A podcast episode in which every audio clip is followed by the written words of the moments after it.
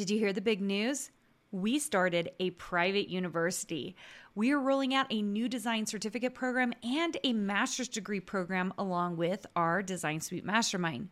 We have new enrollment dates coming up for these programs, and if you want to watch a 10-minute video and learn more, go to designsuitecourses.com slash learn. Believe it or not, the words that you say to your clients matter. So, I am not the best with words. You guys know that? I come on this podcast or if you're on the YouTube channel and I stumble through my words, I make up words, I, you know, I struggle with words. But the one place that I highly recommend that you do not struggle with words is in your design speak. So this is so important because if you create a design, you need to be able to back it up. And this is the one thing I see, especially aspiring designers, unable to do. So, what does this mean? This means that you need to have a decent design vocabulary. Now, when we have a design vocabulary, what happens? We can use those words to help a customer or a client understand why we did what we did. Now, in the crafting and the surface patterned markets, it's a little different than the graphic design market. When I was a graphic designer and I taught graphic design, very often we used all the same words, but very often, um, especially when we're working on pieces like, for example, an advertising print, like if we were doing an eight and a half by 11 advertising magazine print, we could very much dig in and talk about the design work, right? How am I reading it? What am I getting from it? What's the feeling I get? What's the messaging I'm getting from it? And in a lot of ways, I still feel like that kind of design work is easier to dissect. It's much easier to see if the rule of thirds is, is going on. It's much easier to see if, like, I'm seeing what I'm supposed to be seeing or if I'm be- being distracted by something. So often in the surface pattern industry world, so where we're working in patterns and shapes, right? Or the craft world, which has cutouts and has its own things going on, it's a little bit harder to use design vocabulary. But I'm here to tell you, you can and you should. And if you want to be taken seriously, you absolutely need to know how to defend your design work. So here's the deal if I create a surface pattern design, and maybe I'm doing it for my fabric company, and maybe my creative director comes back and says um, to me, you know, Carina, we do not love the master. And that's happened. That's real, that's real right there. Like any fabric designer will know, like sometimes the master is just not right. It's not strong enough. It doesn't have enough colors. It doesn't have enough intricacies. There's always something off with it. Like if you haven't gotten it quite right. Okay. So um, th- this this actually happened with Ciao Bella, yeah, with Ciao we ended, I ended up redesigning the master on it twice. Um, you know, on my own a couple of times because I was like, it's not right. Then I sent it in, and they said, you know, we we think it needs to be a little bit stronger. And so the cool thing is in that dialogue, if you are like like you want it stronger, like what does that mean? Do you think it needs more colors? Do you think the scale is not right? Like what like what are you thinking? And sometimes a creative director can come back and tell you a few things that they're looking for. I know when i was it doesn't happen as much in fabric but i know when i was the creative director at carta bella if i had a designer who sent me stuff and i said this is not strong enough yet they would say you know well what do you think and so I could use design vocabulary and I say, you know, I'm I'm missing the focal point. Do you see that it's not very strong where it's located? So I'd push it up to the, you know, up a little bit and maybe over to the left a tiny bit. Just a little bit. And then could we pull some transparent pieces underneath so that we could move the eye down and around so we can get that dynamic feeling, right? All of those are great vocabulary words that you use as a designer. And you're not throwing out them out there just to use big words. No, we're not doing that. We're doing it so we can describe what should be happening on the page. We should be doing it to describe and create great negative spaces in our design work so that it feels balanced, so that there's harmony in the design work. And that's a thing that I think a lot of designers don't understand, especially aspiring designers. Will um, they'll get really excited about the design work because they have a pretty good eye for it, but then they can't back up their design work. And very often I'll look at design work that's done by a new designer and it's it is pretty good. And I'll say, you know, it's not really the focus focal point isn't that clear. And they'll be like, oh, Well, like, what do you mean by that? It's because they haven't been educated. And if this is some place that you struggle with, if you, especially if you are in my program, go to Business for Designers course and go do the vocabulary section.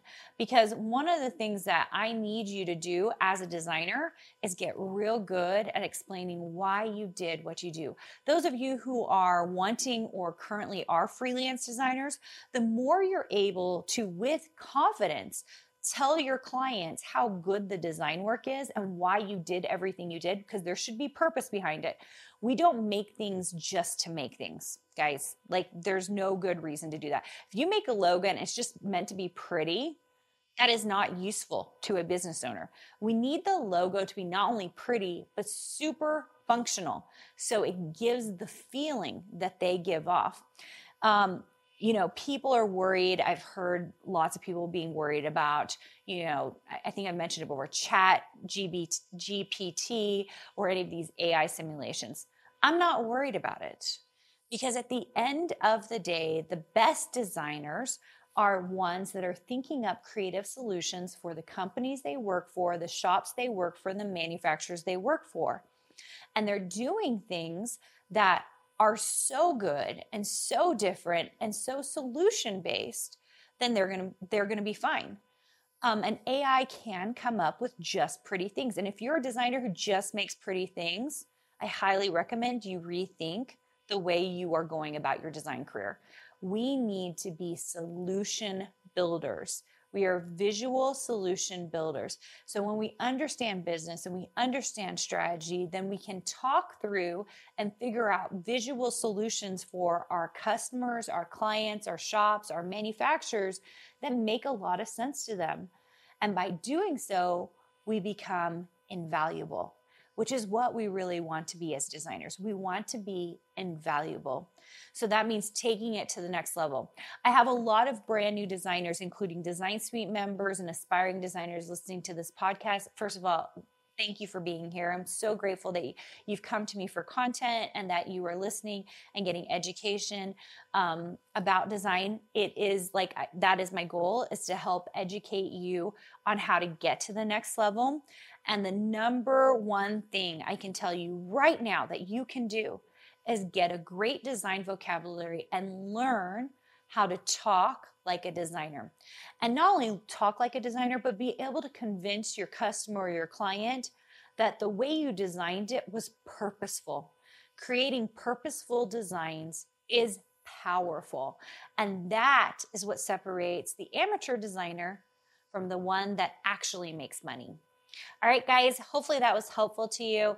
Um, if you've been listening to the podcast all month, I have been spreading the word that my new book is out. I'm so excited about it. Design, Profit, and Prosper. It's available on Amazon, and you are going to want to grab it. There's a really inexpensive um, Kindle version that you can grab. Uh, you can get the print copy as well. And my goal is for it to help you. It's a little academic, a little strategic. And the goal is anyone who reads it or, or listens to it, my goal is that you really dig in and you recognize the pieces that are there that are missing in your own design business. I guarantee I'll have people read it and be like, this didn't help me at all. And almost always it's people who haven't learned by doing I think I can't remember if I talked about this on this podcast, but I like learning by doing is everything. I think I did. Learning by doing is everything.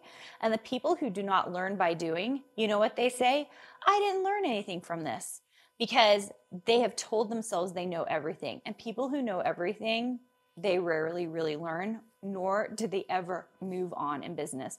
I guarantee the people who have made the kind of money I've made they will read this book and be like, "Oh yeah, that's totally true." I bet I bet so many people skim through that paragraph and they totally aren't doing it, and that was like the key to my success.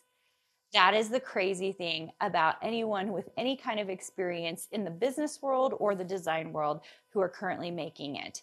That you can read a little bit and go, hmm, yep, totally, yep, that totally, that's totally true because I've been doing that. Or I remember when I wasn't doing that and now I am doing it and now I make a lot more money. That that is it, you guys. running through models and doing the right things, the things that matter in our design businesses, is what takes our businesses to the next level. Not making a lot of pretty things for the sake of making pretty things, but making pretty things that are both functional and are successful because of the placement it has in the marketplace. So, anyway, I hope you enjoy it. Um, I can't wait to see you guys soon, and I will talk to you later. Hey, did you know that you can visit me at makeanddesign.com to learn more about this podcast and join my VIP group for weekly freebies? I can't wait to see you there.